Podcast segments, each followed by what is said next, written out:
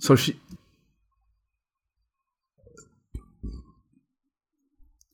What's up, everybody? Welcome to a very special slash weird slash something I've never done before podcast for Fest Friends. I guess this is just going to go through that portal, that channel. Um, but it is a podcast. I'm recording solo. It's not a usual Fest Friends. Uh, actually, we, Nick and I recorded a Fest Friends episode four, I believe, right before 515 Music Festival here in Des Moines, 515 Alive, excuse me. And geez, was that an amazing time! I got to celebrate my birthday right with a bunch of best friends. Um, the music festival itself had a bunch of drama behind it, but it turned out to be amazing. It turned out to be everything I really wanted, could have wanted. It probably was better than previous years, honestly. Uh, not my favorite lineup. Obviously, that would be. Anyway, this isn't about that. I wanted to, I guess we can get into why I'm recording a solo podcast. Well, basically, I discovered this year prepping for Electric Forest and just really, really, really vibing on how the I, this was going to be my last Electric Forest in June. So what I did is I went back and listened to previous podcasts I had done with Nick or with whoever else or live at Electric Forest 2015 or uh, other ones after the fact or before Forest and just really thought it was f- neat to s- be reminded of like the little details and all the awesome stories I had once forgotten were like recorded and they were there forever pretty much for me to go back to and and yeah, I mean that's just really pretty much why I'm recording this now is because something horrific has happened to my me and my family and my and friends and um, my sister died uh, on August 20th, date of death 3:18 p.m. Obviously, well, not obviously to you guys, but in my mind I'm saying obviously, but she had died long before 3:18 p.m. She overdosed on heroin. Uh, had not been using that much at all in the last two years, so this isn't like she something expected. We did not expect it. As, as of right now, uh, we. Yeah, I mean it's f- fucking horrible. So I'm kind of just recording this to recount the events I've that I've experienced over the last 11 days. I'm recording this on August 31st, 2019. It's a Saturday. It's Lydia's bachelorette party and bridal shower day. So I'm sitting here like all alone at home for one of the first few times now. Uh, and it's actually, I think, the first time for an extended period of time. So I knew this was going to be hard for me to be just alone, not with Lydia. So I've actually enlisted some friends at, at my sister's memorial on Tuesday to hang out because I mean, it's not easy be, being alone after experiencing something like this. And it just so happens to be National Overdose Awareness Day. So that's a huge reason for me to do this because, geez, I mean, how well, there couldn't really be a better day to, to record this. Uh, to, for and I guess this is not only for people out there. I mean, for me myself, like to listen back on to remember how I felt, to remember the pain, just in case something like this ever happens to me again. If I lose a friend, or if I lose a pet, or I lose a parent, or I lose another sister, or whatever. It's for me to come back to if I have to. Really, I don't even know if I'm going to share it anytime soon but I know I will probably share it because I want people to be able to come back to or go to something, a podcast of somebody else that's just experienced a tragedy and something else that's just experienced something truly, truly horrible. Is the by far the worst thing that's ever happened to me in my life. By far. There's nothing even close. So yeah. Uh, yeah, sorry if the sound is a little wonky. I'm not using my usual equipment. I'm just recording this on a sn- uh, snowball uh, microphone. I think it's Yeti. I don't remember. No, snowball is blue, so it's just a snowball microphone, pretty cheap, fifty dollar microphone.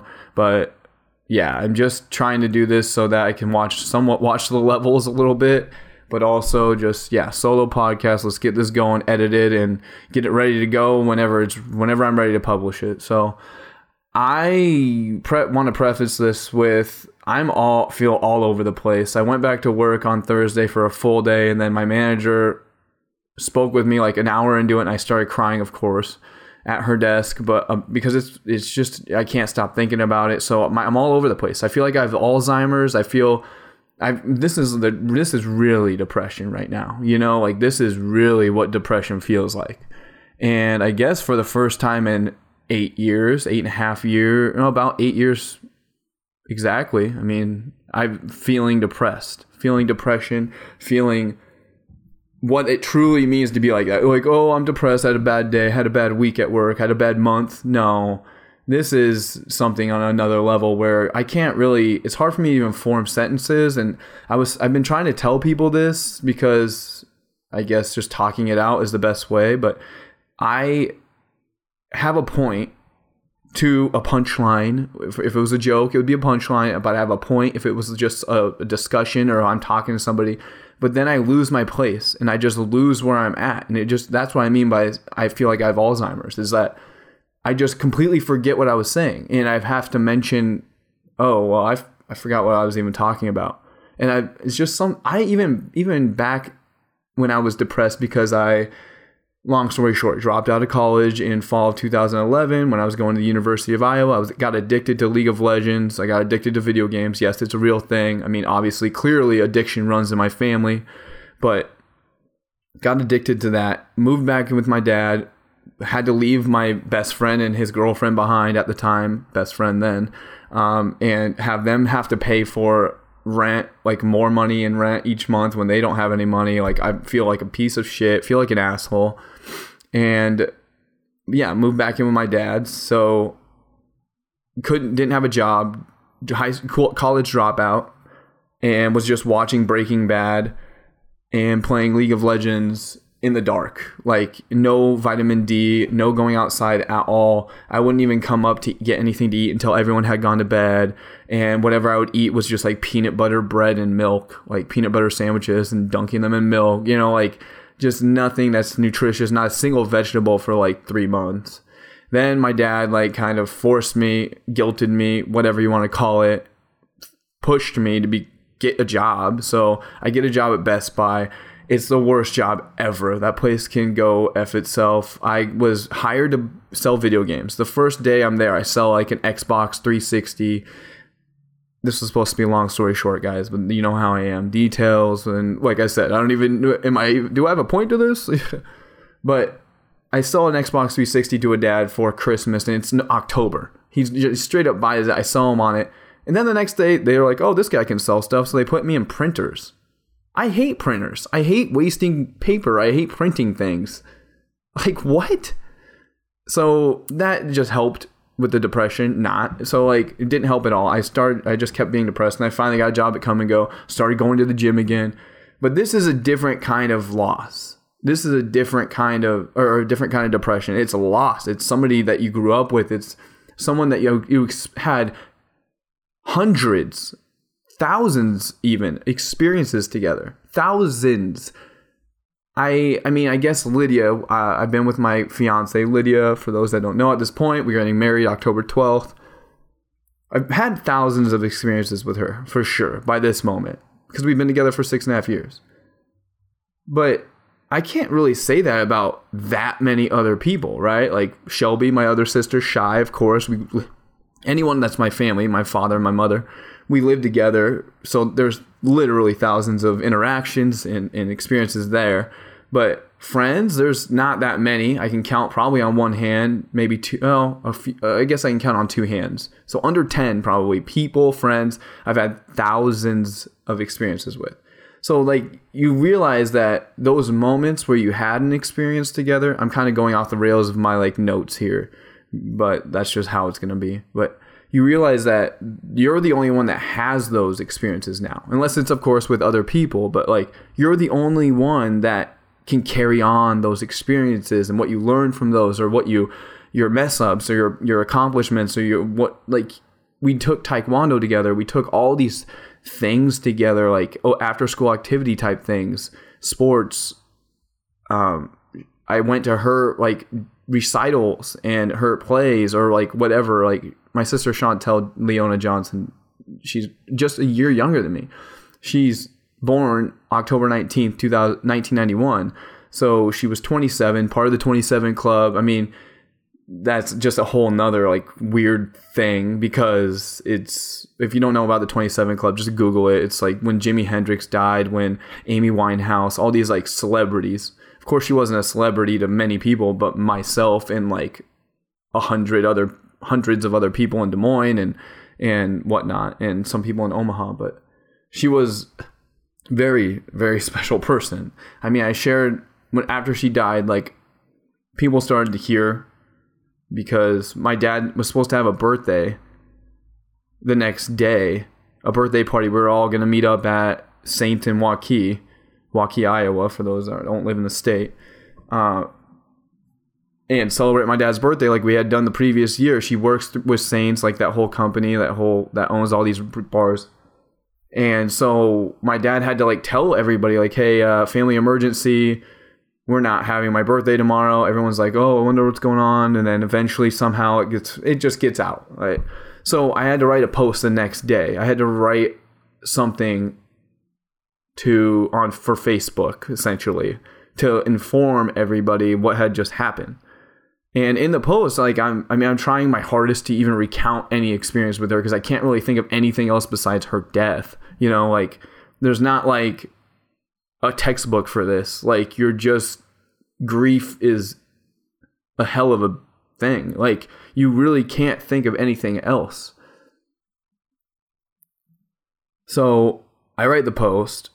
Oh, I guess I wanted to share about Duncan Trussell. So real quick, the Wednesday after, so the next day, we're on my way on the way to my dad's, and Lydia puts on this podcast from Duncan Trussell. If you don't know who he is, Google him. He is one of the greatest human beings ever to live. Joe Rogan's friend does podcast himself called Duncan Trussell Family Hour. He did one after his mother father died, I think. He's one of his parents. One of his parents died after the other and it was kind of unexpected. I think it was like a heart attack. He did a podcast where he's just kind of like doing what I'm doing now, just explaining things, explaining how to how he had to take care of her, or his, oh, he was his father because he had to take care of his father, and his de- father was a, a veteran, and his he had to go through all these like veteran things, sign all these forms, do all this crap that you just don't have any room and capacity in your brain to do. Like you don't have any power. You don't have any energy. You don't have anything to give, but you're supposed to be giving, giving, giving, and sharing and, and like so i'm going, going back to this facebook post. I'm supposed to write this facebook post. Well i need to to inform people. Yes my sister has died. I mean yeah it's horrible i mean i might start like tearing up or whatever like so i'll just try to edit that or i might not who gives a fuck but she dies and I have to tell the world, but I also want to like share what I I'm trying to like share like what I loved about her, like what I loved about growing up with her and like some of the important things and, and stories and like but I only can't I can only muster like 200 words. And it feels like even there like I let her down. Like I should be able to muster much more than 200 words but it's just the, it's the day after she died. I'm trying to cut myself some slack, you know, like. So I'm gonna go to the post. I'm on Facebook now, scrolling through this fucking thing. It's just all only like photos and pictures of my sister, and mixed in with a little bit of stuff from 515 Alive because. So, still scrolling. There's lots. Yeah, so I, I share pretty much that we're only one year, two months, three days apart. I'm older than her by that much time. She was the first to be potty trained. She was the first to go down the slide in the in our backyard. I think she was the first to ride her bike without training wheels. She was the first to do all these things when I was a kid. She was like my best friend, and I just looked up to her so much, even though I was older. And because she had she just had the ability to just do, just do just do it nike you know? Uh, uh, sponsor this fucking podcast assholes. But just do it. Like she could just do things. Things that i was afraid of or like couldn't handle. She could just do it. So she even I say she even asked Santa for a stamp collection in a globe because she knew already knew she loved old things. She never really had a tie-in or a care for material things. She always just was okay with using an old shirt uh, that she had worn a hundred times or wear wear my clothes or wear her sister's clothes that she didn't want anymore. Like she just didn't really care about going out and buying new things. And she already knew she dreamt of traveling to faraway places. So she got this globe and so she could fantasize about going around the world, which she did had a, lot of awesome trips. Most recently with her friend Sky and and her other friend to Denver, Colorado, I think. Yeah, oh no, it went, yeah, it might be the Garden of the Gods or something. That was like one of her favorite trips. She just came back like so fulfilled and so different and better and clear minded and ready to take on whatever else the world had to give her next she had like the best smile. She just she used to hide her smile, and I feel horrible now. Like, and I need to not because that's not how uh, things should go. Things should work. Excuse me while I take a. You might hear some like buzzing in the background, cars. Like I said, this isn't the best way to record a podcast, but it just has to be done now. And I'll get into that, but she had like the best smile and she used to hide her smile because she had like you know not the greatest teeth. After she lost her baby teeth she had to wear braces. She needed to get braces i mean. And so before she did she like used to hide her smile like when she was like late 9 10 11 12 and i used to make fun of her for her teeth. Like obviously i'm just a dumb kid. I was like just a year older than her at those moments and she used to that used to be like the only thing that would make her cry. But yeah she had like the greatest smile and the best laugh. Like i say i would say like best laugh ever if not top 10 laugh of all time like of anyone i've ever ever encountered. Her cackle. Her it's a straight up cackle. It's just like unrelenting joy that she's experiencing and she that's what other people felt when they could make her laugh you know? Like so i would spend a lot of my childhood just like trying to make her laugh or trying to make and then that obviously like turned into me being like a class clown type of person because i just want to make everyone laugh. But there her laugh was the best. And she was like my play, first player too in super mario brothers. Like super mario world we used to play on super nintendo or i mean yeah super mario brothers 1 3 on Nintendo or, or anything. Honestly, we play, played Genesis. We played so many video games together. I mean, I can't really think of anyone else I played that many games with together. You know, like this is all these things you think about is like she was the one of the most present people in my life throughout my whole life. Like obviously as we got older, she got had her issues. She wasn't in my life near as much. But like if you do like a, a timeline or if you put my life on a flat line, you can see she was with me or part of my life more than almost anybody else. I mean, arguably, except for maybe my father.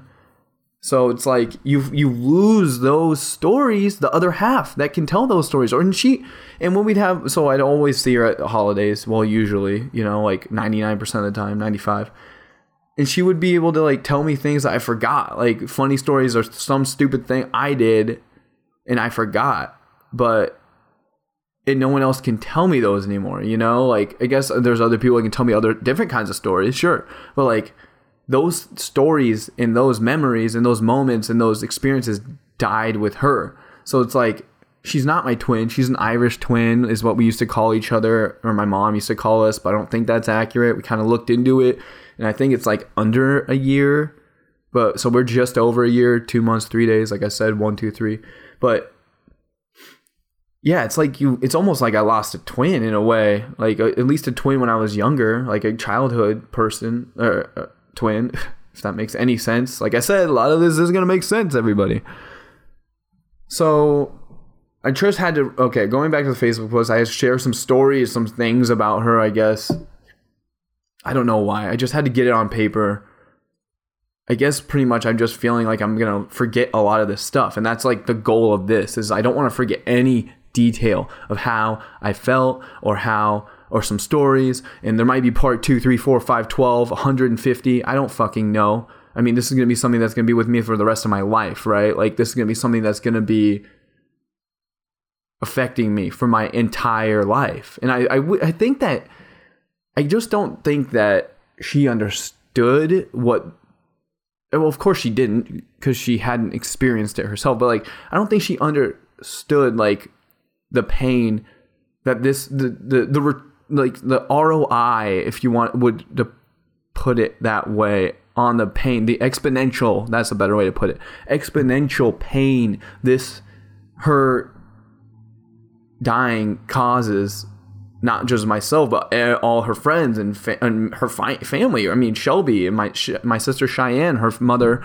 Ronnie, and my father Steve. Like, if she understood the pain that exponentially throughout the years, I don't think that you would ever be addicted to anything or you would ever make a decision that puts you at risk. Like, it's madness. Like, I feel like I don't want to do anything risky anymore. I don't want to drive speed. I don't want to do anything because I'm for fear of like putting someone else, Lydia, through this in my family again, or like my friends. I mean, it's just something that like it's an eye. It is an eye-opening experience. You know, cliche, but like it is, and it and it's yeah, it, I mean, okay, so let's just get back on track with these notes I'm like pointing out. Like I said, this is gonna be all around, all over the place, whatever the fuck. I'm drinking some beer at while I'm at it. It's only noon. I don't care. You know, like calm my nerves kind of thing. Got my vape in my hand.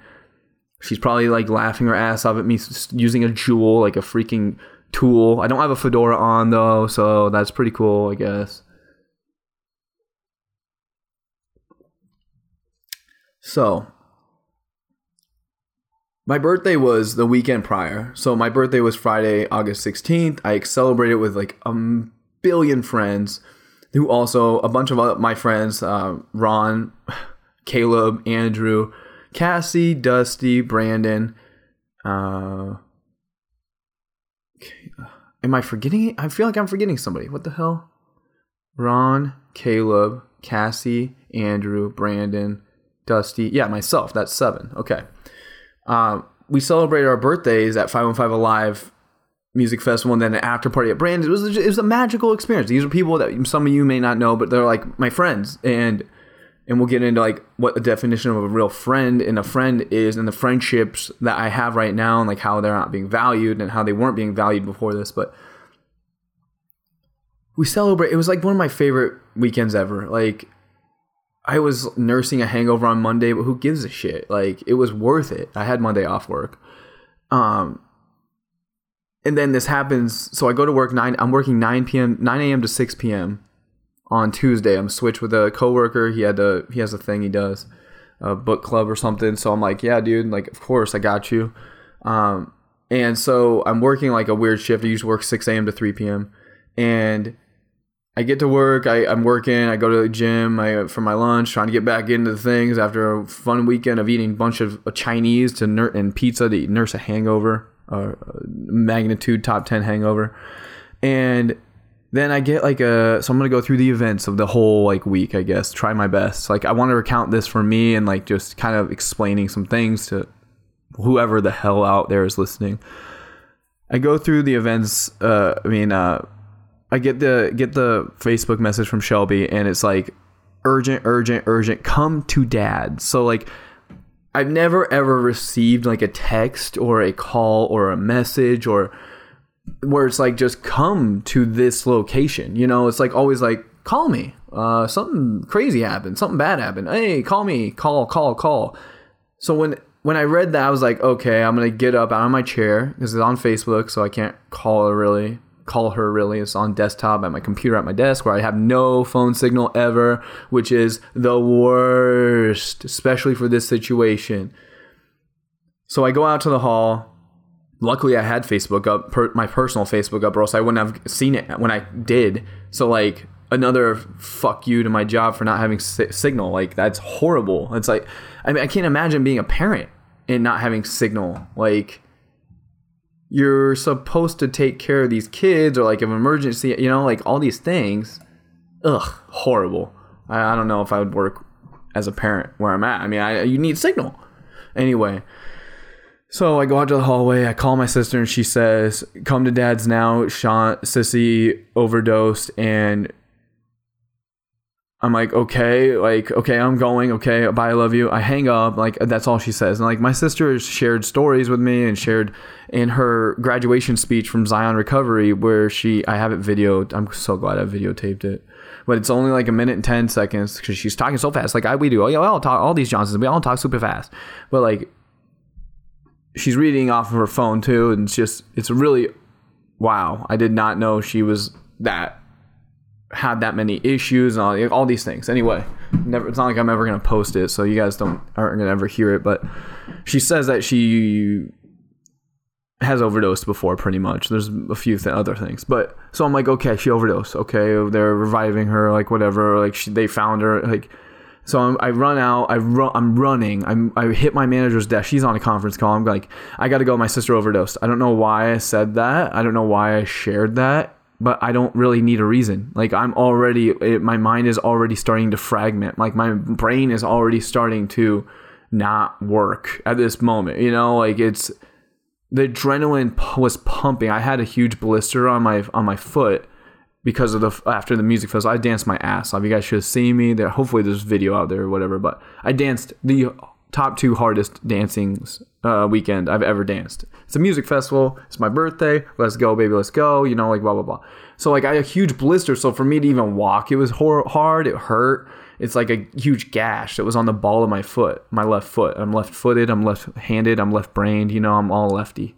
So I'm running out running to my desk, ripping out my my laptop and putting it in my backpack. My my coworkers like a gasp. Like, "What's going on?" Of course. I mean, I'm sorry, I'm scaring you, but I gotta go. I can't even explain myself. Bye. I gotta go. Bye is like pretty much all I said. And I'm running out the door. And my manager's like apparently saying something uh, behind me. Came behind me when I was going to get my desk, and now she's right behind me saying, "I guess she told me like when I went back to work this, this week that she can drive me." Well, okay, I didn't hear you, and I really don't. No offense, like thank you so much. That's very amazing of you to offer because I'll get into why, but I really shouldn't have driven. But I leave. I get. I run out the door. I'm running, like I said, on this blister. I'm. I mean, it's like dripping blood probably by now, and through a sock, my sock. I run to my car. Get in my car. I'm like, I'm. I'm just like, I can't see anything while I'm running. I'm like freaking out. I'm like, no, no. I'm just like saying no over again. Like I, I, I, I mean, I, you, you. I remember these like weird details about it because it's something that I wouldn't have normally done, like vocalized no, no, no over again while like other people that work at my the place where I work are like walking into the you know, it's like what was what's going on with that guy? Like obviously something horrible, but like holy shit. So I run out the door, get into my car, taking a drink of a beer.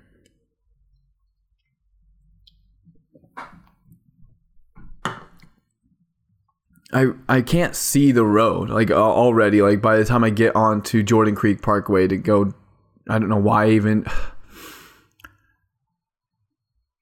I don't even know why I took Jordan Creek Parkway to Highway 6. Like, uh, why didn't I just hop on the interstate and get off at the DeSoto exit? It would have been way quicker because I can speed. But the traffic's already thick. It's like 3 p.m. on a on Tuesday. It's like 3:30 ish. Traffic's already thick, and so I can't like get to my dad's house in time where I need to get there. And by the way, on the way there, I'm calling. I called Lydia. Say uh, she didn't answer, so I'm like texting her. She's at like a work function thing where she's like, we're at work with like third party vendors. So like she's supposed she's like supposed to be having a beer or two, going to her spin class, blah blah blah, and I'm calling my I call her and I'm telling her I'm she finally get uh I can't get a hold of her like I said. I call Shelby. I'm like so what's going on? Like what the heck? And she's like and I'm like so is she okay? Like because at this point I don't really quite understand. Well I haven't really been told but she's like no Sean she's she's gone. And at that moment, I'm like, just sobbing. Just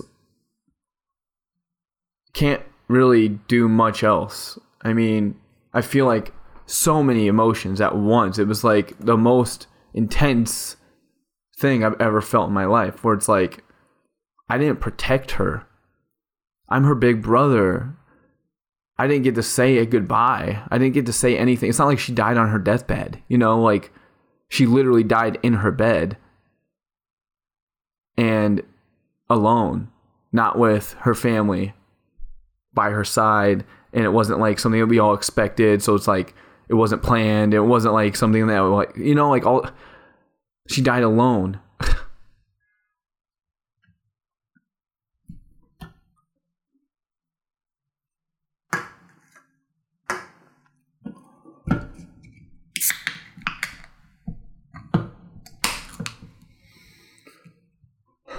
So at that point, I'm just after that call to Shelby. I'm like, okay, uh, I don't. I think I even hung up on her. I don't even know. I mean, I could probably go back to my phone and see it was like a 17 second call, probably because like after she told her that, I couldn't told me that I couldn't speak. I'm like trying to whip around through traffic and Waukee Highway Six now has like eight million fucking lights for no fucking reason. There's 98 different fucking restaurants now on Highway Six and I'm sorry if you enjoy all those restaurants, but that's just fucked up because of this situation that whatever. So I'm yeah, I obviously it takes me the longest to get there. Shelby's already there. And she had just left the same place, same my work, I guess, because my dad called her or texted had got a hold of her first. He knows I don't have signal on my phone, but I don't take offense to it any either way.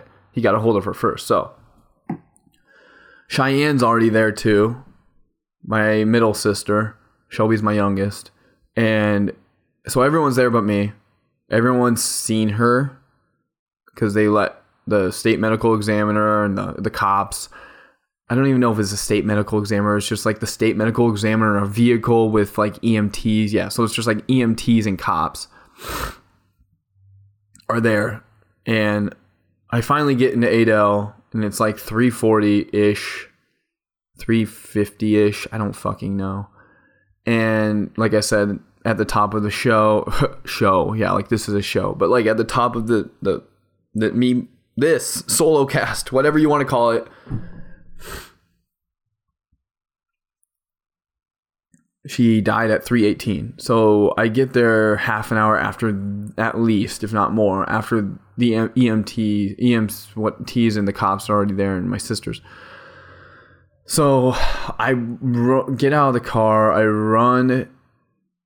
Uh, oh yeah, on the way there, I had to call Lydia because I had to stay on the. F- and she asked me to stay on the phone with her because she was like worried I was going to get in a car accident. And like, how horrible would that be? Getting in a car accident when you're trying to get somewhere, like get somewhere to say goodbye or like just get to the place where the horrible thing happened to like just be there.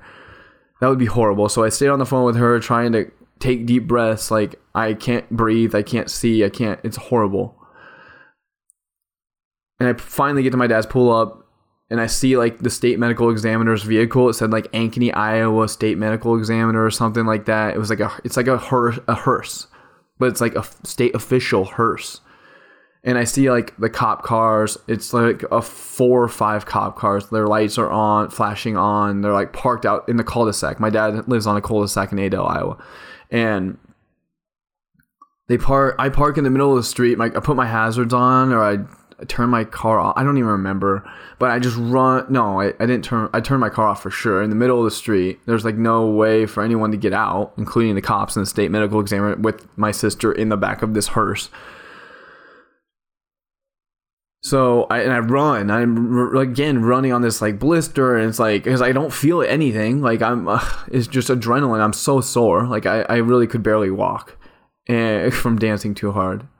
And I run into my dad's house. I throw my phone and my keys on the grass. And Michael, my sister Cheyenne's boyfriend, father of her three kids, is outside already. I think he's like smoking a cigarette. And he's talking to my dad's friend Bruce. I think Bruce is from Waukee, old friend of my dad's.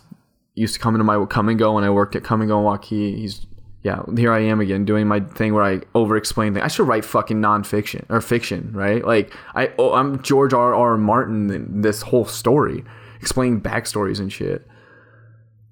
So anyway, I throw my keys and stuff in, and I run it. I collapse like as soon as I get in because like I'm ex- just it's like uh, it's like slowly seeping, dripping in while I'm driving down there. Like I heard it vocally over the phone. It's in my small uh, outer ear, my middle ear, and it goes through my out inner ear. It goes into my brain when my sister tells me that no, she's gone. But then it's like it's seeping in through my eyeballs. It's seeping in like everything I'm seeing. Like it's not. Is is this a dream? Is am I in like the matrix? Like it, you, your brain is not. Is like denying it while simultaneously accepting it. It's the weirdest feeling ever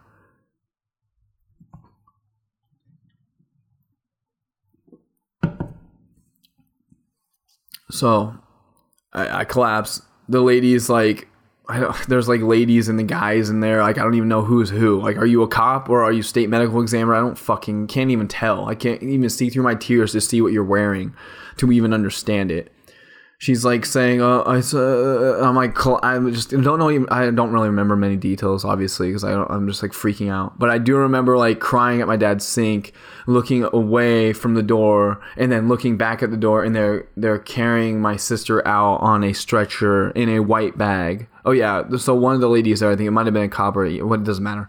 She says we've already have her in a in uh. They don't, she doesn't say body. I think she's. I don't think she said body bag she said something that was like more PC or like more like nice to say to the brother who just came in like a, a Tasmanian devil and hurricane tornado and just collapsed everywhere and, and, just broke into a thousand pieces. She says something like she's already been loaded up or like something like that. I turn around and I see them wheeling out a white body bag on a stretcher. And it's just like excuse me. It's like again just like your mind you're seeing this excuse me god. You're seeing this and it's like going through your eyeballs and it's going through whatever the fuck else is behind your eyeballs veins i don't know into your brain. And your brain is now accepting it but also again trying to deny what just happened. It's just trying to deny this can't be real. This is not real. This is this is not something that ever was going to happen to her. This was going to happen to friends or friends of friends or acquaintances, but uh, or people I don't ever know or never will know in different states in different countries and in different parts of the world. But this was never going to happen to my sister. So I'd gotten there too late. I didn't I wasn't able to go into her bedroom where she was lying in the fetal position after pretty much just basically dying, passing out and dying, I guess. I don't know how it works. I don't really want to look into it at least at this moment. But I think my dad has like said my sisters have said that she looked peaceful, she looked like she was just sleeping. I mean, oh, so I forgot to preface this. My father found her my dad usually he, he's he's he's doing okay. He's doing better than I expected. Um, which doesn't mean he's not still grieving. Of course, he's like he's gonna cry for the rest of his life, like the rest of us in this family, the Johnson family. But he found her, and she was already blue, and she's already like gone when he found her. Probably around two fifty. I don't know, three ish he got he woke up from a nap. He usually is like, "Hey, Chantel," opens up the door, says, "Hey, dude," when or knocks on the door loudly, so she wakes up, says, "Hey, when are you gonna wake up? Uh, you have work tonight? You have are you working?" Because she has like three different bartending jobs at any given time. She's just an all star bartender, loves it, loves always loved the service industry, fast money. Anyway, you can whatever. Uh, so he finds her and he's yelling out help. He says, I just started yelling help. And Michael, who wasn't working, I guess, or came home from work early, he lays concrete, my sister's boyfriend again, like I said. He runs up and he's like helping my dad, like, he's my dad just doesn't know what to do. He's like trying to give her CPR, or like he's just trying to like wake her up. Like, you know, I don't even can't even imagine what he had to go, like, what he's dreams and nightmares because I haven't had any nightmare. I've had I've only had nightmares and night terrors. Sorry. I've only had those for 10 last 10 days. And I think this mor- this morning I woke up I'm like I woke up a bunch in the middle of the night, but I don't really remember experiencing any night terrors or nightmares. It's the 11th night, I think. It's like the 11th night since this happened. So the last 10 nights I've, I've woken up a bunch. Other nights are way worse than other than others. You know, like the night after or the night after we said goodbye to her, Sunday night was the worst. I had like vivid nightmares I still can see of them burning up her body because she was cremated. But so anyway, let's get back on the track of the timeline, the sequential timeline of these this fucking thing. As I take a drink of beer.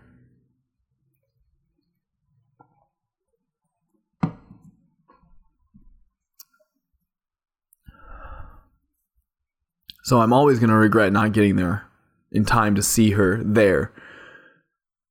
Um yeah, I mean that was horrible. Just I didn't get to say goodbye for four or five days essentially.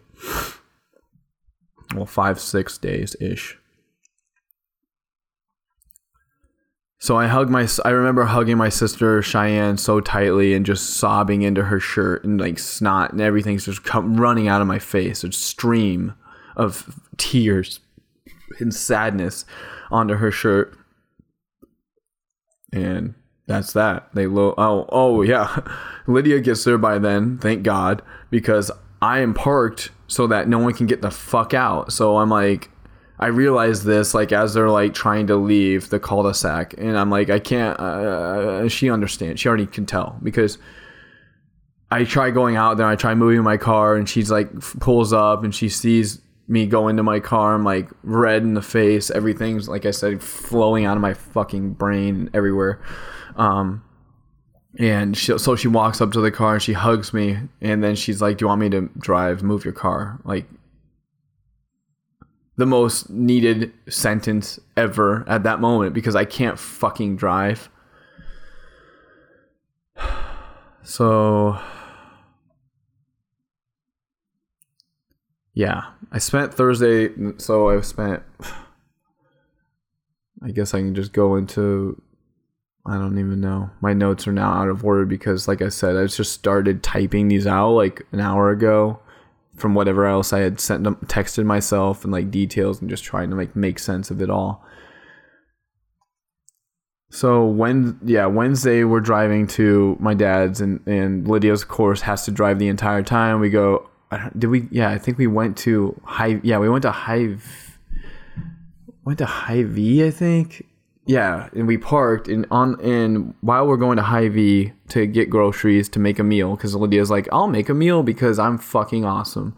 So she make because I mean you, know, you can't eat. You you can't like do anything. You can't even heat up a TV dinner when you're like this happens. Like you can't do anything but sit on the couch and just think about it. Like so she goes into Hy-Vee and she's playing this play, playing this podcast this while of Duncan Trussell explaining like his feelings about how, how his dad died and how he like the moments leading up to it how he was happy he was there like with him while and, like all these horrible things about having to sign all these documents like and grief and how grief affects you and how grief has been making him a different person like morphing him into somebody else that he doesn't or in, in teaching him these things they in, in having these experiences that you never expected you know all these things in this podcast. It was amazing. I think it's a patreon exclusive if you want to go search for it I think it's a 55 something 40 50 minute podcast of, of him. And he does a way better job explaining like the existential and and whatnot and uh, than me. He's he's he's that's what he's known for. He's known for explaining the unexplainable and and giving intense details and using word the correct wording which I probably haven't done a few times already but.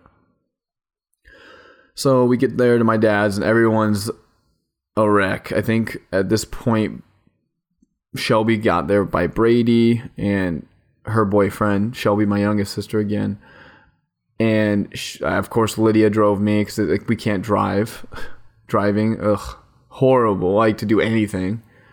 And we just pretty much I spend Wednesday, Thursday, Friday at my dad's with Lydia and with everybody.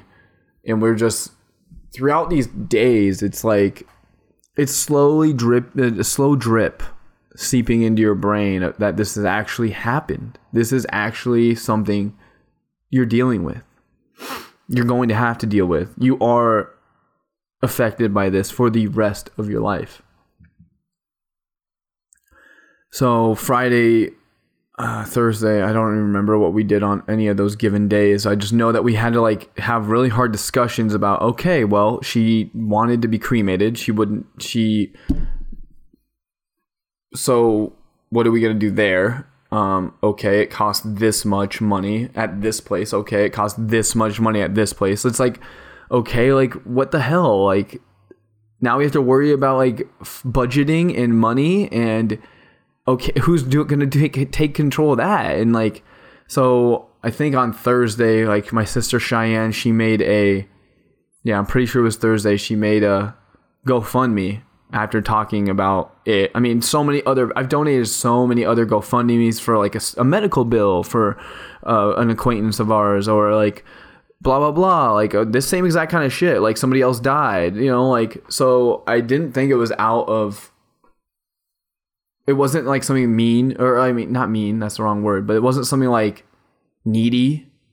And now I fully understand it isn't please have a, a GoFundMe. I'll donate 20, 50, 100 dollars if you have to experience this because now I know what it's like. Like you don't want to have to think about the money. Like I don't have extra 5 grand. Who does? To fund this, you know? So so we had to talk about first of all, okay, funeral, open casket or cremation memorial like sissy would not have wanted she's my sissy by the way. I don't know why. I've always called her that. It's she there's it's a funny here's a tangent for you but like there was some school like projects and papers and stuff and like the teacher graded something of hers and she's like great job sissy. Like she actually went by sissy for most of her elementary if not middle school as well. Probably at least elementary. So like she's my sissy, you know, she's my my little sister, my oldest little sister. What was I even saying? Oh yeah, so we have all these horrible, like awful, dis- hard discussions as a family with Lydia to consult with because she's the only one that's at least somewhat level-headed maybe i mean she's also experiencing a, deep sadness i'm not trying to like discount her sadness at all because she just sees like how I am, and I mean I can't imagine. I just she doesn't have any brothers and sisters, so I won't have to go through it, this exact kind of thing. But she has family too, so I mean like I just really need to use her how she handled things as a blueprint because she did phenomenal in every way. Like offering to make a, a meal, like right away. That's like another thing. Like we none of us can cook. None of us want to handle money. None of us want to think about how much it costs. None of us. Nobody wants to do anything because this is just like eating away at you. It's like an infestation in your brain where you can't like mobilize to do anything. So we get an overwhelming support right off the bat. Like it's thousand, two thousand, three thousand dollars over the last week, ten days, eleven days, whatever, uh, about week, eight days. So like that's insane, and we I appreciate everybody that's donated and like I said I'm never to like look at someone else's pain in a in the same way again. Like if somebody else ever experiences pain like this, like it's I I can feel you. I I can feel what you're going through. It's fucked.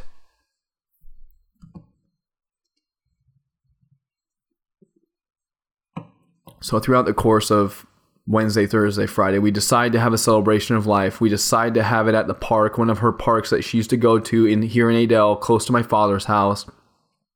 She used to go down to the the creek and river, whatever it is. I don't, I don't even know. I didn't even go. Like during her memorial and skip rocks.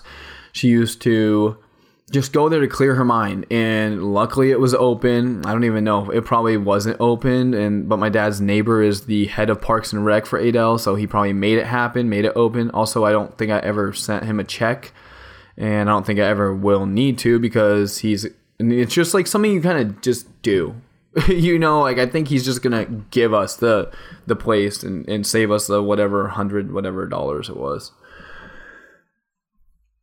So we decide to have it there on Tuesday, so a week from her death.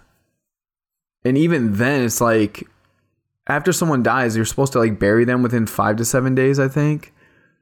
But how the hell can you do anything in five to seven days? Like, you'd have to like obviously enlist a funeral home to do all of that legwork and and whatnot but still i just i can't imagine. I'm glad i had a full week to like digest what had just happened to me before saying goodbye and I, i'm saying quotations because anyway. So they cremate her uh i'm getting out of order here. Uh let me see. We had to like contemplate the scenario where at her Tuesday memorial would her remains even be ready? Like we don't we have all these questions for the, like the funeral home that's going to be cremating her. And by the way, she wanted to be cremated. Some people out there may not know she had a drunken conversation with my dad where my dad's like, "Yay, I just paid off my cremation" because my dad's proactive like that. He doesn't want us to have to pay for a cremation. So he had like a 2-year payment plan monthly or something like that where he paid off his cremation so he's ready to go he, he was even considering transferring his cremation and then just redoing that now obviously but we got so much support that we were able to just let him keep his and buy her her own but she had a drunken conversation with my dad once laughing about it about how he was excited to pay off his about how he's she wanted to be cremated too So that's what we did. I think that's honestly like one of the best things to do for someone that you lose that's young because there's all these things now. This might sound weird to you guys, but go fuck yourself if you think it's weird because once you feel this, once you experience it, you might not think it's weird. You, and whatever, uh, judge me whatever you want, but like you can put ashes into a vinyl and there's plenty of music that her and I shared together that we loved. You can put ashes into jewelry. You can put it into you can put it into a tattoo, I think. I even think that you can do that kind of stuff now. So, whatever it takes, whatever you want to do to get through the process, to grieve, to ex- just. Uh, I'm getting a phone call. So, let me just pause this and save it so I don't lose all this that just happened. So, I'm back. Uh, sorry, it was the. I was speaking way too close to the mic for the last hour but that's just how it be. I mean, I listened back to it to see where I even was after I got this stupid ass phone call from that stupid ass place called Stupid Ass Mediacom. It's an internet service provider here in Des Moines for anyone that doesn't know. Anyway, so you, you, you we cremated her and you can put that in all these things like that's what I was saying. So it's like a thing that is you can have you can have you can have her with you at all times like actually her, you know? Like I don't know. I just I think it's I think it's important to have that the ability to have that, I guess. Um yeah, I kind of don't know where I'm at, so I'm just going to go with it, but Saturday, Lydia had a friend of the show, Audrey Holland. She had her bachelorette party here in Des Moines. So I encouraged her. She didn't even know she was going to go for like all week until Saturday morning. I was like, just go, please. Go have fun. Jesus, you've been taking care of me and my family through this all week. You've been there every moment. I needed you. Just go, please. And so she did. And she had a ton of fun, I think. I mean, so so she goes and I get to hang out with Nick. I go get lunch with him. I'm trying to like I piece together what's happened and and we go get lunch. We go, "Oh, he helps I ask him to go get frames with me cuz I have to now I have to now frame a bunch of these photos of my sister that we have of her growing up and, and all these things to for the memorial on Tuesday that's going to be at the Adel Park, Keller Finnick or something park. And so I need him to go with me. I can't go in public by myself. I can barely drive. I drive though, luckily with him in the passenger seat because his car is with Shayna. Well, anyway, so we go and we get lunch and get frames, and I get to spend like that time with him and talk to him over Puerto Rican food at this Puerto Rican restaurant. So it's like a reminder, like, hey, there's life out there still, man.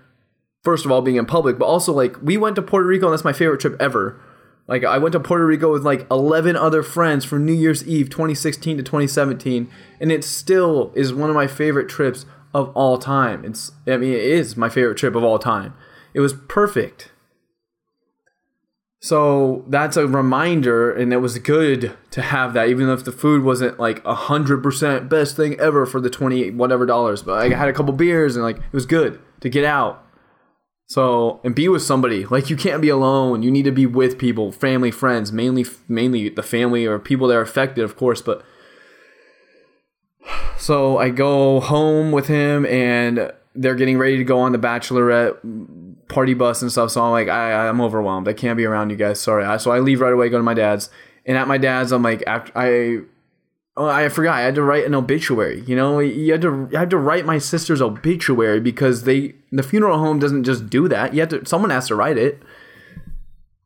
So I write it. I'm emailing back and forth, edits and all this stuff. And they finally post it. Thank God. Like on, and I got to share it with everybody. And so I, I wrote the GoFundMe too. By the way, like I rewrote it with Shelby and Shy, like in, in Lydia's help, and in the obituary. I rewrote all that. Like uh, it's just we wrote all of that stuff and it's just like another thing to do and it just takes so much energy like all these tasks take so much extra energy than they normally would like me to write a thousand words i mean it's not hard at all i could do that well like 700 words or whatever it ended up being easily i mean I, I'm a, I went to school for journalism i can write it's not hard to type but this just it takes too so much energy it's like quadruple or 10 times or 20 fucking times as much energy to do any of this. And we set up the time. It's 1 to 4 p.m. on, on Sunday, August 25th, I guess. Is it? Let's check. Yeah, August. No. Oh, I'm in 2020 on my calendar, so I look so silly right now. But yeah, August 25th. To go see her because, and it costs so much money, dude. It's like, it's like hourly rate of like $150 just to see her. But like that's just how it is. I'm not mad at like the funeral home. They they were very amazing.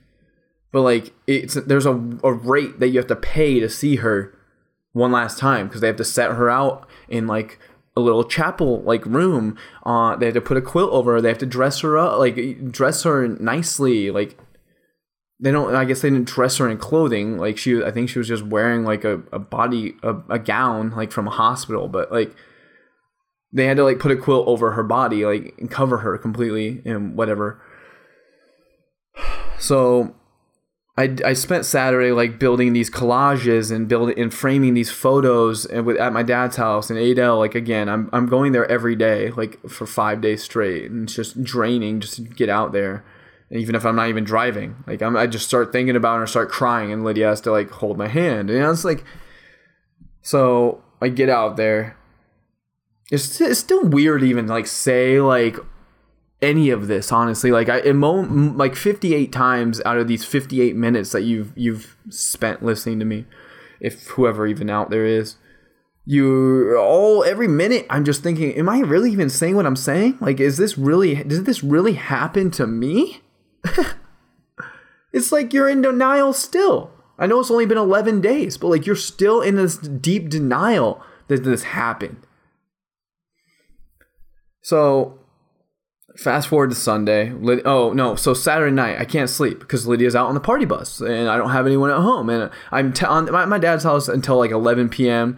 And then I go with Shelby to go pick up photos. Oh, there's another like eighty dollars you have to spend to get photos. It's like all these extra things that cost so much money that you never would think of. Printing photos online at Walgreens costs like three hundred dollars because we wanted copies. Everyone wants copies, and everyone wants to have these memories. Everyone wants to have like the ability to go back into their photo album and look at photos of her or Sissy and you, and like, and I'm gonna have like a ton of photos to buy forever. Well, not forever, I guess, because this is not. Not I'm just spiking the mic again, so sorry. But uh, also, I'm gonna back up. But like, I'm gonna have like more things and more photos and more things to like do to try to memorialize her in some way for me. And then my sister has to do it. Then my dad has to do it. My my sister Shelby, shy, uh, get to get urns. You know, now I have to like work on getting an urn for my dad like this week or whatever.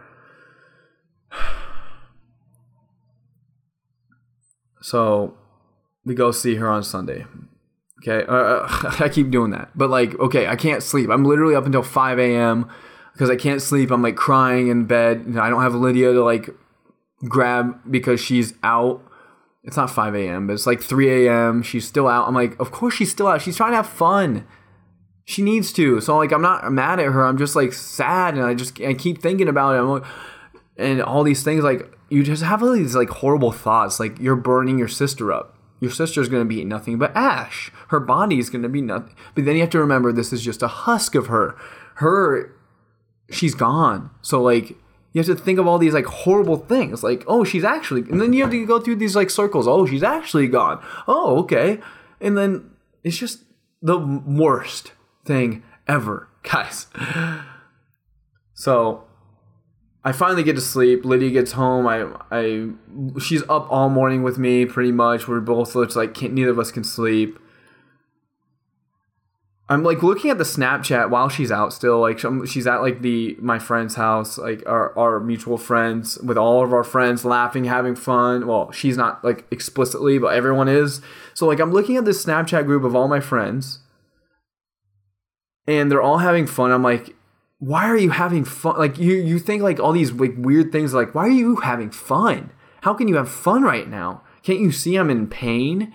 Like can't don't you know I'm in pain? But like it's my fault for opening the app and it's not their fault for having fun and posting like they're having you know like all these videos and like laughs and like jokes and like you just you really just start thinking like you're so hurt hurting so bad that like you're thinking like other people should be hurting. It's the weirdest thing. Like I I haven't really felt like that moment where it's like, okay, now I want to go after whoever ever, ever, ever, ever hurted Chantel, my sister Sissy. Whoever hurted her ever, they're gonna be fucked because I'm gonna go after them and I'm gonna go after them in the, through their jugular. I'm just gonna rip them apart. Like by hand because they hurt her and, and she can't be hurt anymore but like she you hurt her once you know you think these like demented and like full of anger things luckily i haven't had that very much but i felt it but i haven't like actually thought it through and like who and i'm, I'm not like i've made a list or anything like that but like i'm sure that is part of the grieving process. I mean, I haven't looked at any of the steps, but Nick told me on Saturday when I got to see him, like, yeah, dude, the steps of grieving is real because he's lost somebody really close to him. My best friend Nick, he's my best man at my wedding. He's lost his his grandma, and like the steps are real, is what he kept telling me on Saturday at lunch. I'm like, okay, okay, okay.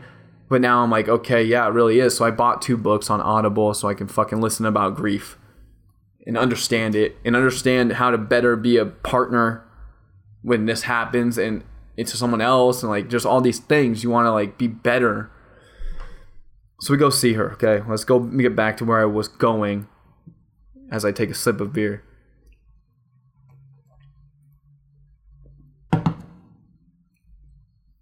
so we go and we have to like sit down and talk through the cremation process with mike whatever his name is at iowa funeral homes whatever it is on merle hay so from like 1 to 2 p.m., we're like talking to him because it's 1 to 4. That's our time that we paid for to see her.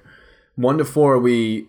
So 1 to 2, we like talking through it. I'm signing things. And he. Well, my mom and dad are signing things because they're her her direct, whatever they're called. I forget.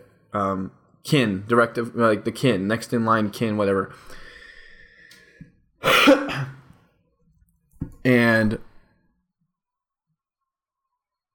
and then they realize like and he realizes oh sean's actually going to pay because i have to deal with i'm doing all the budgeting i'm doing all the money i'm doing all the things so yeah i'm paying so now i have to sign some stuff everywhere where they signed an initial. And so I have to do all. Eh, eh, and he's talking about all these things like it's going to cost this much if we do this. And it's not his. He's just doing his job. He's doing very good, honestly, at like comforting us in moments where we needed comfort. But like at the same time, it's still horrible to even be just talking about this. So you're just like, ugh. We finally finished all the pa- all the paperwork, and we're walking in. I have to go to the bathroom. I go to the bathroom. I come out and like, okay, you guys ready? He's like, you are ready? I'm like, I guess I'm ready. I don't know. And I look through the doorway and I can see like her t- toes in like a gown, a quilt, a nice quilt is like over her floral type quilt is over her. And I'm just like oh god it's like happening. Like I'm gonna walk through this door. There's a nice like light on her. And I walk through this door and I see her and I just like immediately like it's okay. This is the point in your brain where your eyeballs are taking in what you're seeing, and then it's going to your brain. Your brain's like fighting. This is not real, dude. You're in like a simulation, you know. But your your other part of your brain, probably my left brain because I'm left brain, is like, yeah, it's happening to you, man. Fucking enjoy this moment with her Take it in and enjoy this last moment you will have with her body or her husk or so I just start crying. I, I, again, I don't know why, but my sister Cheyenne. Oh, I do. I do know why because she's gonna be the matriarch of our family, because she's such a good soul. She's just like my aunt Sue, and she's just like she knew I hadn't seen her yet. She knew uh, we had had discussions where I haven't seen her yet. I want to see her. I want to see her. But what if she's black and blue still? What if she's you know like all these things like you're kind of scared. So like that was that was the one to two p.m. like kind of thing where it's like the funeral director's like, okay, dude, uh, she's not black and blue. She looks beautiful as ever. She's and, and my dad called Sunday morning. He's like, yeah, we're all kind of nervous about seeing her. And Mike's like the guy at the funeral home. He's like, she's as be- she's oh god, she's just so beautiful. And my dad's like, oh, I knew that. Like he, my dad still making dad jokes or whatever, but like, she's still as beautiful as ever. And she was. She just every like I try to take in. I'm looking at her out, so I go back to shy. Shy, I hug shy. She comes over and she hugs me as hard as she can and I'm like just sobbing again into her shoulder, streaming tears, and and call and just yelling out. I guess let me put it do a tangent because that just reminded me of the the moment. I think it was was it Friday evening. Yeah, it had no, it was Thursday evening. I, yeah, Thursday evening after my sister died. Lydia and I get back from my dad's house around 9 or 10 p.m. like we had and her mother comes over. I wanted her mother to come over. She's like my mom. I mean, her mom's she's my next door neighbor, our next door neighbor, her mother, Lydia's mom, Cindy. She comes over and she talks to me and she's just all she breaks down crying and everything. She leaves after like talking to me for a little bit and after she leaves, I'm just I'm finally like it's the first probably the first real moment where I'm like, oh god, this is real. I'm not just like there's no I've had like two or three sleeps where I haven't like or Tuesday Wednesday night sleep where I haven't waken up like from a nightmare and this is just like I woke up a bunch from nightmares but like this is not fake like it's real and I just I I I'm like uh, inconsolable I'm I'm crying in Lydia's arms the hardest I've ever cried. It's like it's like a real like what's it what I don't even know the right word, but like to explain like I'm weeping and and, and calling out. I'm like howling. I'm howling while I'm crying and our windows are open. I don't know. Our neighbors probably heard it. They're probably hearing me now because I have the fucking window open. 68 degrees here in Des Moines, Iowa. But I'm howling and I've never heard my myself make those noises. I've never heard myself make those. So like that's a, uh, that that moment is like in the back of my head of like wow. I've never heard myself like make that. Like I, I feel like that is true pain and anguish and in broken heartedness and all those things. That's what that truly is. Okay. Anyway, going back to I walk through the room, start crying, break my break down. My sister holds me up. I'm like uh, shaking, crying. Then I'm just with my sister Chantel and my other sister Shelby and Cheyenne and my dad and my aunt Sue came with my. She got picked up and and Brady and Lydia and and these are people that are have an imprint on the rest of your life because they were there the moment the last moment you got to see your sister. So like these people are these are the kind of people that you want to kill for. These are the kind of people that you would do anything for because they're there in that your most your most like it, broken down moments. I, I don't know.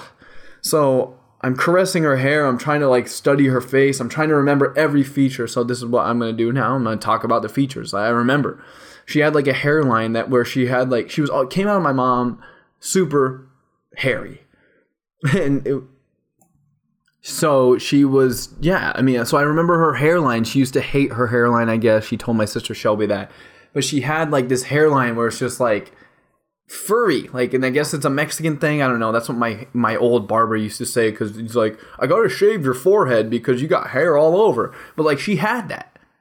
So i'm like studying her face. I'm caressing her hair making sure every hair is in the right place. I'm making sure every part of her is like in the right place even though it already is she's just laying there like it's almost like she's asleep you know and I'm like studying her nose. She, the bridge of her nose is like pops out just a little bit, and it's just like she always hated her nose. She always thought she had a. Bi- I have a big nose. You don't, sis. You never did. you always thought that you did. You didn't.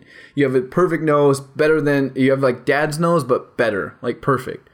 And you like look at her cheekbones. Oh, I have those cheekbones. And my aunt Sue is just sitting there groveling. She's just like crying, sobbing, just like telling us about how much alike we look and like all these things. And I'm not like I'm happy she was so happy she was there, and it's just nice to hear like someone talking because you're just thinking all these things. So it's like she just keeps talking. Like if you know my aunt Sue, she talks, talks, and talks, which is good. We needed that at that moment. Shelby and I and. My dad like comes in and out. My mom comes in and out. Lydia comes in to console me. You know, it's like, but Shelby and I and so we just sit in there and we just I don't want to leave her because I know as soon as I leave her, that's when they're like, okay, it's uh, time to start the process of uh, cremation. And it's just like you almost like no, let me hold on to this moment. I kept having like flashbacks to Eternal Sunshine of the Spotless Mind. I, if you don't know me, like in person, I have my entire my right arm is an entire sleeve to that movie, and so I'm, t- I'm taken back to the the moment in the movie where Joel is he's he's getting spoiler alert, but he's getting Clem erased, and he's like, no, and then he finally he's going back in time like all their horrible moments together because it's a boyfriend girlfriend situation, getting him erased, getting her erased, and uh, from his mind, it's like obviously fiction as fuck, not real as of right now, I don't think, unless the government's got something out there for us. But uh, so he's getting her erased, and he's finally stumbles upon a moment where he shared with Clem where he's like, I have to keep this, this, this memory because like it is the most beautiful memory ever. And like, I don't you see, there I go. Like, I don't know why. I, I guess I just had that like scene flashing like, no, let me keep this memory of being with my sister one last time like forever you don't want to leave the room because you know that that's the end of seeing her I know she's gone. I know this is like her body, but like you're seeing her in physical form because she's going to be cremated soon. So it's just like I have that like I felt it. I felt that movie and that scene and I felt it I'm, like I've never felt it before. Just caressing her hair for 2 hours straight pretty much and I finally asked Shelby to leave the room cuz she won't leave, which I don't blame her at all, but I'm like I need to have a moment with her well, I ask we actually ask her if she wants a moment with her alone, and she says, "No, I like you being in here," which I thought was very sweet. Um, by the way, Shelby's in my wedding too. She's like an actual groomswoman of mine um, because she's one of my best friends. Is one of my best friends ever. I mean, that's how close my family is. Chantel was, Cheyenne was, but Chantel was growing up. Cheyenne has always been like the matriarch. I mean, I pretty much can't say anything much nicer than that about somebody at the age of 24, 25 uh, as of this year. Like, she's going to become what is looked at as like the way to raise kids. Like she's a great mother. So anyway, Shelby, I ask her to leave the room because she doesn't want to have that time right now. So I so I can have that moment with my sister, and I'm just like, I guess I don't I don't really know. Like I, I probably like a lot of this stuff. I don't even know if I need to even say it out loud to anybody else. But I guess I just want this to serve as like a, a hey dude like or girl guy gal out there like whatever you identify as you could be a non-binary kind of person but like i went through this and i'm just this is somebody else out in the world in des moines iowa had to go through this and it's somebody taken from them too soon so it's like i guess these details are and again, this is for me too, to listen back to if I ever need to. On her birthday, 25 years from now, who fucking knows? You know, on the internet, it will live forever. On my computer and my, and my eight different hard drives, because I don't want to ever lose this. But I, I, I tell her, I, I like first thing is first, like I, I'm, I'm holding her, like I'm put my head on my on her arm, and I'm just telling her like I'm so sorry I didn't protect you like that's how I feel. I didn't protect her from the monster that is addiction. I didn't protect her. And as an older brother, I protected her all. I, I have never even told this story, but there was this kid that used to live across the street from us. We had to, we've always had a trampoline. I was the first one in the whole neighborhood to do backflips because I'm the shit. But honestly, Sissy, I'm so surprised I beat her because, like I said, she was the first to do everything before me everything. Potty training onto going down a slide onto doing anything. Like she was the first one. Unless it was video game related she had she did it before me. I was the first one finally at like age nine or eight to do a backflip on the trampoline in our neighborhood. And i was like yeah finally i did something first. I'm the best. But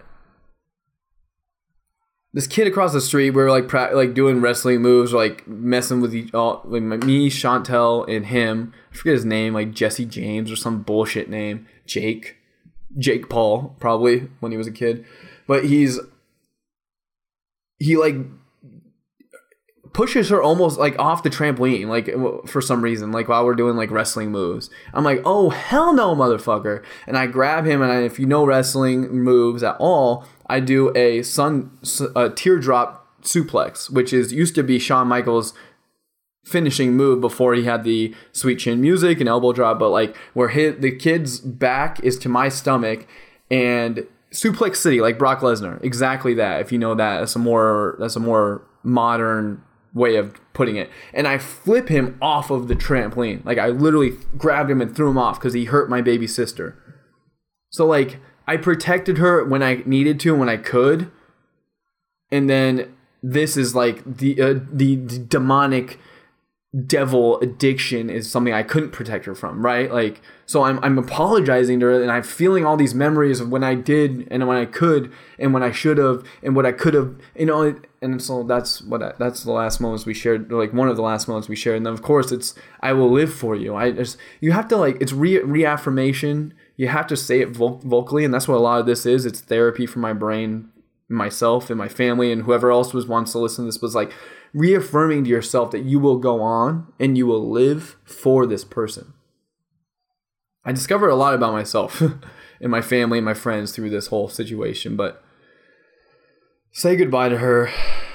I mean, we all decide. Well, I think Brady. That's my phone just going off, so I'm gonna put on silent. But I think Brady suggested he was hungry, Shelby's boyfriend, and so we went into Saints to have a couple of drinks and like calm my. I couldn't just go home. I needed to still be with my family, so we went to Saints where she used to work in Beaverdale, and we have drinks and food and everything. And like Brady goes to pay, and we're like when the waitress is like being awesome, everyone's being awesome. I had to carry, I had to almost practice, almost carry my my aunt Sue in because she's cane bound, practically bed bound. Like she's doesn't really get out of bed much without assistance. She's 71, so uh, that's how it'd be, I guess. 70, I guess 70, 71, yeah. So Brady goes to pay for the food with his debit card, Wells Fargo. I mean, the details that don't matter, typical. Um, and the waitress says no, or something and I'm like, "What?" Cuz I was going to pay for mine, Lydia's. Of course, I had a $50 bill in my in my phone case where I keep all my cash cuz I don't carry a wallet. And the manager comes over. Oh, before this I I think it was before this actually. The waitress caught my dad after coming out from coming in from a cigarette break, cigarette smoke break, and he uh, from the meal, and he she's like says something across the room to him and he goes yeah. I remember him like shaking his head yeah. And he she just goes in for a hug and i'm like what? And she just starts sobbing just crying. And then she comes over to the table and she's like hey i remember your sister. She used to work here and she tells us this really sweet story about how I broke. I had just met your sister last fall, and I broke up with my boyfriend, and she was the only person, and I didn't even know her that well. I just knew her as a coworker that would wanted to have a, a conversation, be like uh, heart to heart, and be like, "Yo, you're gonna get through this. It's just a boy. It's just a boyfriend. You got this, girl. You're like, come on, you're tough. Come on." And she like shared that with us. I'm just like, fuck. That's exactly how I operate. Like I love heart to hearts with people so much, and like that we were just I guess it, as adults, because she was 27, I'm 29 now, just turned 29 before all this. You you realize that wow, that person was just so you were you, your brothers and sisters growing up, and your best friends, you were you were Irish twins or whatever, and like, but like you're so much alike still, but you just don't have any too many, not enough, never enough recent memories of being together and realizing, yes, you are so much alike. Like you're cut from the same cloth. You're from the two same two human beings. Like you are siblings. Like that's a sibling thing that I don't think that you can share with another human being that's not a sibling. Like I just don't think it's possible. So they manager comes over after that and he's like, "Yo, you don't have to pay for anything. We loved her so much. We'll be there Tuesday." And of course they were. Both the the waitress this and and the the manager at Saints Beaverdale. It's just a reminder not to forget about those people that were there that moment in time that will soon be forgotten by some but you just don't want to ever forget. Like I, I, 20 years from now, when I see that waitress, I don't even remember her name off top of my head, but like 20 years from now, if I see her from across the room, I'm gonna go give her a hug. Same with the manager. You know, I'm trying to like imprint their faces in my brain forever because of what they did. Like they didn't make us pay for a bill. Sure, it wasn't like it wasn't even like a huge deal, but like them sharing like how much my sister meant to us after we had just seen her for the last time in the cremation in the Iowa funeral homes like what place. Just really impactful. So I'll end this part one of I don't even know how many. If I have to experience loss again it's gonna be part it's just gonna be a new fucking thing I guess but I discovered a lot about myself, a lot about my friends and family through this. I'm very grateful for every friend I have right now, every person that's in my life, and that has not is no longer in my life as far as like I don't talk to them anymore, but they've reached out, like Pat Ackelson and and even Ben Matthews. These are old best friends of mine that have even reached out. And there's so many others of, of you on on Facebook and and text and everywhere. Adam Holscher sent me like this really really great message about how he lost his sister almost a year ago to the day. I grew up playing Magic the Gathering with him. Used to be uh, an employee at, at Mayhem Collectibles. I mean, just so much beauty. There's so much beauty in death. Like it sounds weird to say, but it's like it's true. Like there's so much, and that's another thing you have to deal with. He had a great point where it's just like I'm trying to get back to his message now, like kind of to have like the crux of it. But yeah, let me see. I got it here. It's a it's a different kind. Yeah, he says it's like a different kind of entirely different kind of sense of being overwhelmed when just from communication from everyone reaching out. And he's so right. Like it's just too much love. Like you feel like you owe these people, but you have nothing to give because you're just so exhausted from dealing with it. But like you feel like you owe them the world because they just even reached out and sent you a text in the worst time of your life. And that does not mean I'm not going to reach out to somebody else when this happens to them and, and try to bring them a meal or try to clean their house or something, you know, like those little things. Like my, my mother in law, Cindy, cleaned our house for us, vacuumed and stuff. Like Wednesday or Thursday after it's happened. Like, and that's like huge. It's impactful. So I am the people I have in my life now, and no longer in my life like to day to day like those are the kind of people that i need to value more and i need to i'm so happy that sissy on july 12th of this last july this last this year she got to meet a lot of my current and i'm doing that in my hand in air quotes current friends because i hope to keep these friends for the rest of my life because of the simple fact that they've been with me through this tragedy but my current friends that night when it was Alex Bush's, Alex B word, we call him B word, his birthday party slash going away party because he bought a house in Minneapolis. It was that a Friday night. My sister Cheyenne and Shelby, I'm like, okay, because Cheyenne's birthday is July 9th. So trying to like organize it so I can see my sister Cheyenne and Shelby. And I'm like, yay, yay, yay, let's do this. It's Friday night. I figure Chantel's working. So I guess uh, I just didn't even mean didn't invite her. I should have invited her, of course. See, these are this is the guilt coming back. But like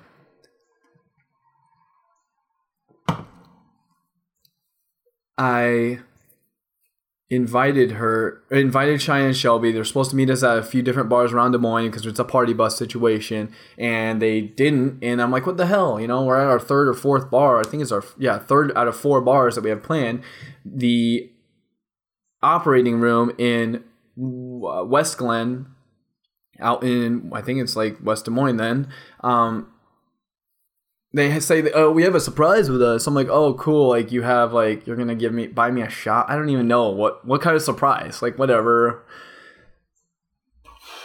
And I get there and like I see Chantel, like I see my sissy, I see sissy. And that was the last time I saw her live. But it was so perfect. It was us enjoying drinks as four siblings together, having shots or just cheersing or playing. We were playing air hockey. We were playing skee ball. We played uh, foosball. We played the basketball game. We played all these games together. It was like us playing video games, us playing arcade games together. Um, yeah, it was my last time seeing her alive in person. So it was an impactful again like so operating room is already at the top of my list as being one of my favorite places in the world now because i have it's gonna be hard to walking walking back into that place after this but it is cathartic like this whole fucking podcast has been but it's like it's impactful to it, gives you good memories and i hope that place stays open for a 100 years. Probably won't knowing how bars and stuff are but I hope it does. Um, yeah, so I'm glad she got to meet a lot of my current friends that night. She hopped on the party bus. We had a heart. Well, we went back to my friend Mitch Sullivan's house after he lives in a duplex. He always used to have parties growing up uh, in in college, and he used to call them their dupe parties because it's at the duplex. And we had uh, played beer pong. We played bunch of senses fail, brand new and all that in AFI, and we were moshing downstairs, and like there's video of her moshing, just like it's literally the most perfect night to share as a last night, not knowing of course, but with your sister. Like all these like things and experiences that you get to have together that you've had together your entire life, but then you get to have together again And then we had a heart to heart on the stairs leading up to the top, the top, the second floor of the the dupe, and no one bugged us. And we had a heart to heart for like 30 minutes. We talked about her friend and his anniversary of him dying was coming up at the end of July, and this was again July 12th, and how hurt she was from him dying and how she blames herself, and it's just like it's so weird. It's like full circle now. So this is part one, guys. Um, what am I doing now? Well, today is Saturday, like I said, August 31st. I'm going to try doing something with friends. So I have Mitch Sullivan, one of my best friends. He's going to be officiating Lydia and I's marriage uh, wedding uh, in October. He's coming over at 2. It's like 20 minutes from now. And we're going to go to Uptown, get a fucking Uber and go to Uptown. I need to go play some arcade games, try to laugh a little bit. Yeah. Um, try to get out for the first time because Lydia is ha- celebrating her bachelorette party tonight or today in Des Moines and her bridal shower. So it's just like I'm all alone. So I got I I got to go out. Um, I didn't even really talk about her Tuesday memorial, but it was beautiful out in the park. I had it was hard talking to everybody, all the people from NA, all the people from Zion, all the people that have she has touched so many lives. There was like a hundred plus people there and a bunch of people from Lydia's work even came out. All my family I haven't seen in so long. My uncle Denny, my cousins, Blake, Blake, little Blake, Sydney, Brock, Lexi, Kier, Buffy, all my family, a bunch of people I haven't seen in so long from like going to church when we were kids. Lisa Rasmussen and Denise Hawk, Hawks. Uh, I mean, just people from different moments of your life. Like if your life's on a timeline, it's like every single moment. And they have all these things they want to tell you. Mandy, Mandy, my old best friend growing up, Brandon Howe's mother, Mandy Howe, she used to live in a duplex on Valdez Drive in Des Moines, Iowa, which is two blocks away from my my house on Tawana. I used to walk over there and like hang out with Sissy and like she used to babysit or had like a little babysitting thing where she would babysit like six kids, eight, ten kids, and Taylor Sparks was the neighbor, and all these people. It's just like it's just so it's just so many stories, and everyone's telling you so sorry, and like you know people you don't know too, like tons of people that she worked with at bars, or like you know, all the tonic people were there. So shout out to them. Like it was just magical. And I didn't want it to ever end, but it ended. It was only from four to seven. People started showing up at three, of course because they want to be there the whole time. Like, thank you, Chad. He's at my wedding too, Chad Aldrich. And so I'm gonna try going out, guys. Try to not move on because you never will, but and it will never get easier. But I think I'll get stronger, and I think that doing this exercise, doing this podcast, doing this whatever will ho- hopefully will make you stronger, and hopefully make you realize that I'm somebody else out there in the world on the internet that went through it just like you. I signed up yesterday at work to volunteer at the Iowa Harm Reduction Coalition. Uh, it's a, a, a nonprofit that is working to try to reduce the harm that heroin and all these other addictive drugs can have on the community, whether that's giving out clean needles because these people are addicted. It's a sickness, it's an illness. So they're addicted. They're going to use anyway. So let's give them clean needles, you know, or other a bunch of other things. I signed up. I got an email. Um, I'm gonna hopefully volunteer with them. I'm gonna in my sister's name. I'd like to make a shirt that is says "fuck fentanyl," "fuck heroin," whatever, and work with Iowa Harm Coalition, Reduction Coalition, so that they can have the profits anyone that's donated through GoFundMe or through my sister's memorial on Tuesday in, in Adel on the 27th.